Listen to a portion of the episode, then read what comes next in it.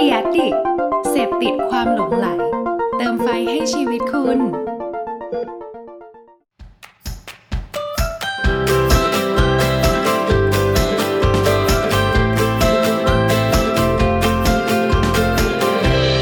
Hanky Biz Podcast สวัสดีค่ะ ยินดีต้อนรับเข้าสู่รายการ Hanky Biz Podcast นะคะ วันนี้ทุกคนก็อยู่กับมุกกุลธิดากันพิทยาค่ะ ก็วันนี้นะคะ มุกจะพาทุกคนมาพูดคุยเกี่ยวกับหัวข้อ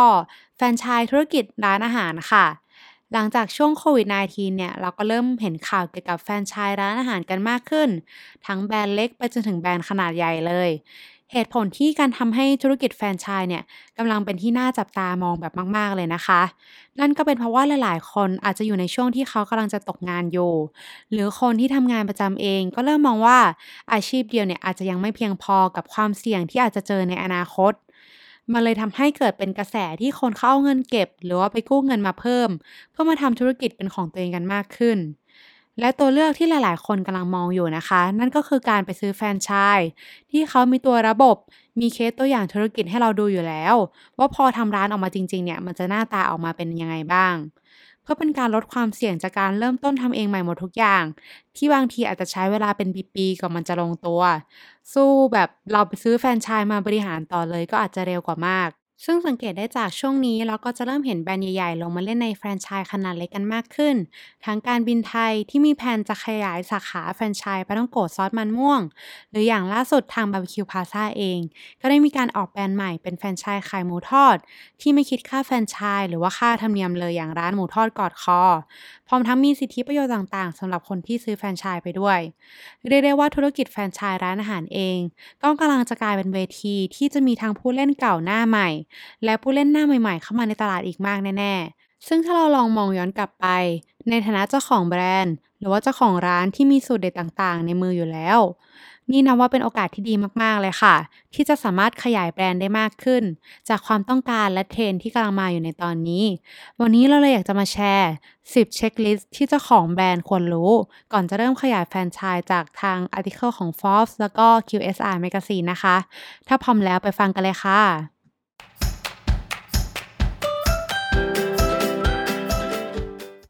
ข้อแรก สิ่งแรกที่เราควรทำคือมีระบบจัดการภายในร้านที่ดี เราลองจินตนาการภาพร้านอาหารจีนเก่าแก่ในย่านเยาวราช ที่เปิดมากว่า 50 ปี แล้วส่งต่อกิจการจากรุ่นอากงอาม่า ผ่านมาสัก3เจเนเรชันมีอยู่แค่สาขาเดียวนะคะ แล้วก็ยังคงทำงานกันแบบแมนนวลกันอยู่ คือจะขาดคนในกระบวนการไหนไม่ได้เลย แค่เราลองคิดว่า ถ้าร้านนี้นะคะมีการขยายไปอีกสักสาขาหนึ่งและไม่มีระบบจัดการภายในร้านที่ดี ต่อให้สูตรของอาม่าเนี่ยจะสุดปังแบบมาก ๆ แต่ถ้าพอมาเปิดแล้วบริหารจัดการคน จัดการร้านจัดการสต็อกต่างๆ ไม่ได้ ปลายทางที่ร้านอาจจะเจ๊งเนี่ยก็อาจจะรออยู่ไม่ไกลค่ะ ดังนั้นถ้าคิดว่าตอนนี้นะคะ ร้านของเราเนี่ยยังไม่พร้อมที่จะขยายต่อ เจ้าของร้านต้องเริ่มลงทุนในระบบต่างๆ ได้แล้วนะคะ อาจจะเป็นพวกระบบ POS ระบบจัดการสต็อก แล้วก็ระบบออเดอร์ออนไลน์ ซึ่งระบบพวกนี้นะคะ เป็นระบบที่สำคัญที่จะช่วยให้ธุรกิจของเราเนี่ยรันไปได้ในแต่ละวัน ได้อย่างมีประสิทธิภาพมากขึ้น ลองคิดภาพว่าถ้าเรามีร้านสัก 5 สาขานะคะ แล้วเราก็เอาระบบจัดการไปใช้ในแต่ละสาขา จากเดิมที่เราต้องลงไปคุมเองในทุกจุด ตอนนี้เราสามารถดูข้อมูลแต่ละสาขาในแต่ละจุดได้แบบ real-time ผ่าน dashboard ของระบบในหน้าเดียวทำให้เรามีเวลาโฟกัสในการบริหารจัดการสาขามากขึ้น แทนที่จะไปโฟกัสกับการทำงานในระดับปฏิบัติการแบบเดิมๆแทนนั่นเองค่ะ ข้อที่ 2 branding คือภาพใหญ่ที่ธุรกิจจะไปในอนาคต นอกจากการมีระบบจัดการร้านที่ดีแล้ว การที่แฟรนไชส์เนี่ยนะคะ จะสามารถเติบโตไปได้อย่างยั่งยืนจำเป็นมาก ๆ เลยที่ควรจะให้ความสำคัญกับเรื่องของการทำ branding ยกตัวอย่างเช่น อย่างแรกเลยนะคะ ธุรกิจเนี่ยจะต้องมีโลโก้ที่แสดงออกถึงคุณค่า แล้วก็สิ่งที่แบรนด์อยากจะสื่อสารออกไปได้ อย่างที่ 2 เราควรเลือกสีแล้วก็ mood tone ต่างๆ ให้เข้ากับภาพลักษณ์ของแบรนด์ สิ่งที่แบรนด์ทำสิ่งที่แบรนด์อยากให้ลูกค้าเชื่อมั่น และอย่างสุดท้ายนะคะ อย่าลืมเช็คว่า DNA ของการทำ branding เนี่ย มันไปอยู่ในแต่ละจุดของแบรนด์เราหรือยัง ทั้งรูปเล่มเมนู การสื่อสาร โฆษณาต่างๆ ต้องไปในทิศทางเดียวกันกับการที่เราทำตัว branding ด้วยนะคะ ข้อที่ 3มองหา partner ทางธุรกิจที่แข็งแกร่ง partner ที่ดี เขาจะช่วยให้เราสามารถขยายธุรกิจได้รวดเร็วมากขึ้นกว่าการที่เราทำเองแค่คนเดียว ทั้ง partner ในส่วนของซัพพลายเออร์ที่ส่งของให้เราได้ในจำนวนแล้วก็คุณภาพตามที่เราต้องการ ตรงตามเวลาสม่ำเสมอ ในราคาที่เรารับได้ทั้งสองฝ่ายนอกจากตัวซัพพลายเออร์แล้วนะคะ partner ทางด้านโลจิสติกเองเนี่ย อย่างบริการ Delivery หรือขนส่งอื่นๆ ก็สำคัญมากในยุคนี้ และ partner ในส่วนของธุรกิจที่เกี่ยวข้องกับเรา อันนี้ก็น่าสนใจมากเช่นกันค่ะ ที่เราอาจจะดึงเอาลูกค้าของธุรกิจ partner หรือว่าดึงเอาจากลูกค้าของธุรกิจแฟรนไชส์เรามาใช้ร่วมกันได้ ยกตัวอย่างเช่น จากกรณีของร้าน Bar B Q Plaza นะคะ ที่เขามีการปล่อยแฟรนไชส์หมูทอดกอดคอกันออกมา ก็ได้มีการเข้าไปร่วมมือกับ partner ที่เป็นธนาคารนะคะ ให้สิทธิประโยชน์ต่างๆ ทางการเงินสำหรับคนที่ต้องการเปิดแฟรนไชส์นี้ นับว่านี่ก็เป็นความร่วมมือที่น่าสนใจมากๆเลยเหมือนกันค่ะ ข้อที่ 4 ก่อนจะขยายแฟรนไชส์ก็ต้องเลือกดูเมนูที่เราขายได้ดีด้วย พอเราเริ่มทำตัวระบบ เริ่มทำหนังสือ guideline การทำงาน หรือว่าสูตรการทำเมนูต่างๆ ในร้าน เราจะเริ่มมองเห็นว่า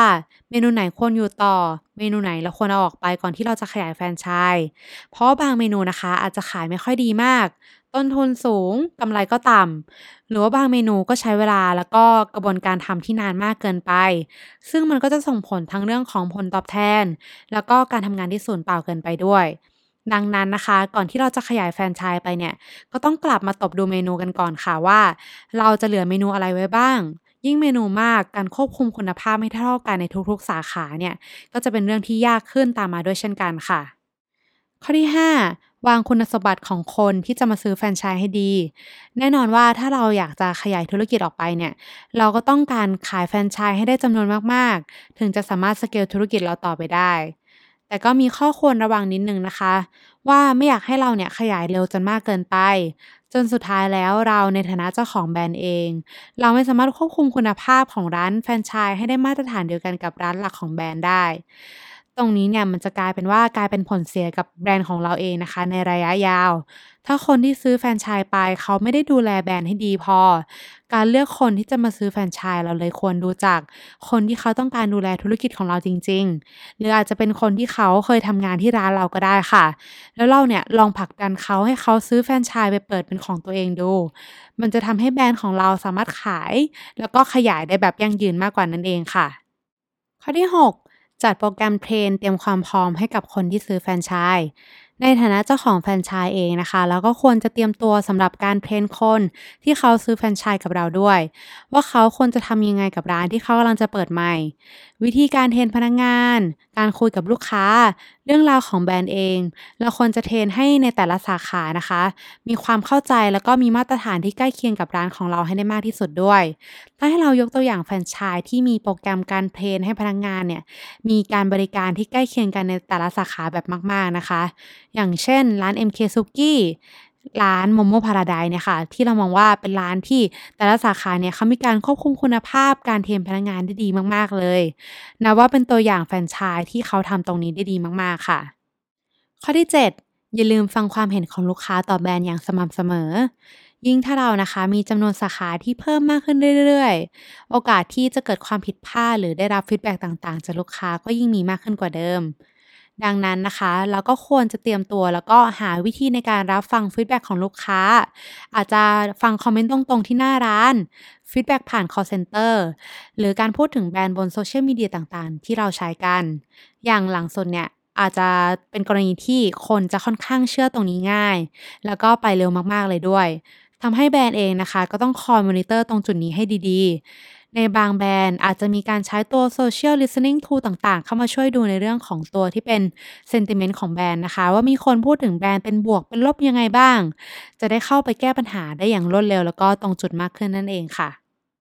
ข้อที่ 8 ความสะอาดและความปลอดภัยของร้านสำคัญในทุกๆ จุดอาจจะฟังดูเป็นข้อที่ค่อนข้างจะ common sense ประมาณนึง แต่ว่ามันคือหัวใจสำคัญของการเป็นร้านอาหารเลย เรื่องสุขอนามัยเนี่ยเป็นส่วนที่สำคัญมากค่ะ โดยเฉพาะอย่างยิ่งในยุคที่เราต้องเผชิญกับตัวโควิด -19 ทำให้เราต้องใส่ใจในเรื่องของความสะอาดกันมากขึ้นกว่าเดิมมาก และนอกจากความสะอาดในบริเวณหน้าร้านที่ลูกค้ามานั่งกินกันแล้วนะคะ ความสะอาดเรื่องของในครัวหรือว่าตัวห้องน้ำเนี่ยก็เป็นจุดที่สำคัญมากๆ เพราะมันแสดงถึงความใส่ใจแล้วก็มาตรฐานของร้านนั้นเองด้วยค่ะ ข้อที่ 9 ควรจะมีแผนการเติบโตของแฟรนไชส์ เราควรจะมานั่งแผนนะคะ ว่าปีนี้เราจะขยายไปได้กี่สาขา จะเน้นกลุ่มไหน งบประมาณลงทุนโฆษณาแฟรนไชส์เท่าไหร่ถึงจะขายได้ต่อหนึ่งสัญญา ยกตัวอย่างข้อมูลจากการโฆษณาแฟรนไชส์ในอเมริกา ธุรกิจแฟรนไชส์ต้องใช้งบประมาณกว่า 6,000 US ดอลลาร์ในการขายได้ 1 แฟรนไชส์นะคะ ซึ่งแฟรนไชส์ตัวที่ขายได้ 6,000 US ดอลลาร์เนี่ย เป็นแฟรนไชส์ที่มีอัตราเติบโตที่สูงด้วย แต่ถ้าเป็นแฟรนไชส์ทั่วไปเนี่ย จะมีต้นทุนการโฆษณาเฉลี่ยอยู่ที่ 10,000 US ดอลลาร์ ถึงจะสามารถขายแฟรนไชส์นั้นได้นะคะ ตัวเลขตรงนี้เนี่ยจะอ้างอิงจากข้อมูลทางสถิติในปี 2015 จากตรงนี้เองจะเห็นได้ว่า ถ้าเจ้าของแฟรนไชส์อยากขยายแบรนด์ ก็ต้องมีการแผนเรื่องงบประมาณในการโฆษณา รวมถึงสื่อที่จะใช้ในการโฆษณาให้ดีด้วยนั่นเองค่ะ ข้อสุดท้ายข้อที่ 10 แพลนให้ถึงวันสุดท้ายของแฟรนไชส์วันที่เราเริ่มต้นแพลนว่าเราอยากจะขยายแฟรนไชส์ออกไปให้ไกล อยากให้เราได้ลองกลับมาคิดค่ะว่า วันสุดท้ายของมันเนี่ย มันจะเป็นหน้าตาประมาณไหน เราตั้งใจจะขายให้คนอื่นต่อ เข้าไป IPO ในตลาดหุ้น หรือจะเป็นยังไงต่อไปในอนาคต พอเราได้แพลนว่าวันสุดท้ายของแฟรนไชส์จะเป็นยังไงแล้ว เราจะสามารถเห็นภาพได้ชัดเจนมากขึ้นค่ะ ว่าถ้าเราต้องไปถึงจุดนั้นเนี่ย ระหว่างทางที่เราจะไป เราต้องทำอะไรบ้าง อาจจะต้องลองกลับไปทบทวนกับตัวเองก่อนนะคะ หรือไปพูดคุยกับทาง partner ของเรา ว่าเราเนี่ยจะพาแฟรนไชส์ของเราไปถึงจุดไหนกันดี สุดท้ายนี้นะคะ ก็หวังว่าตอนนี้จะช่วยให้เจ้าของร้าน หรือว่าเจ้าของแบรนด์ต่างๆ เห็นภาพกันมากขึ้น ว่าถ้าเราอยากจะขยายแฟรนไชส์เราควรจะเริ่มต้นคิดถึงจากอะไรกันบ้างนะคะ ก็วันนี้ก็ต้องขอตัวลาไปก่อนนะคะ ถ้าใครมี feedback อะไรไปเนี่ย ก็สามารถมาพิมพ์ไว้ที่เพจ h u n k y b i z หรือว่า inbox มาที่เพจได้เลยนะคะ ก็วันนี้ขอตัวลาไปก่อนค่ะขอบคุณค่ะสวัสดีค่ะ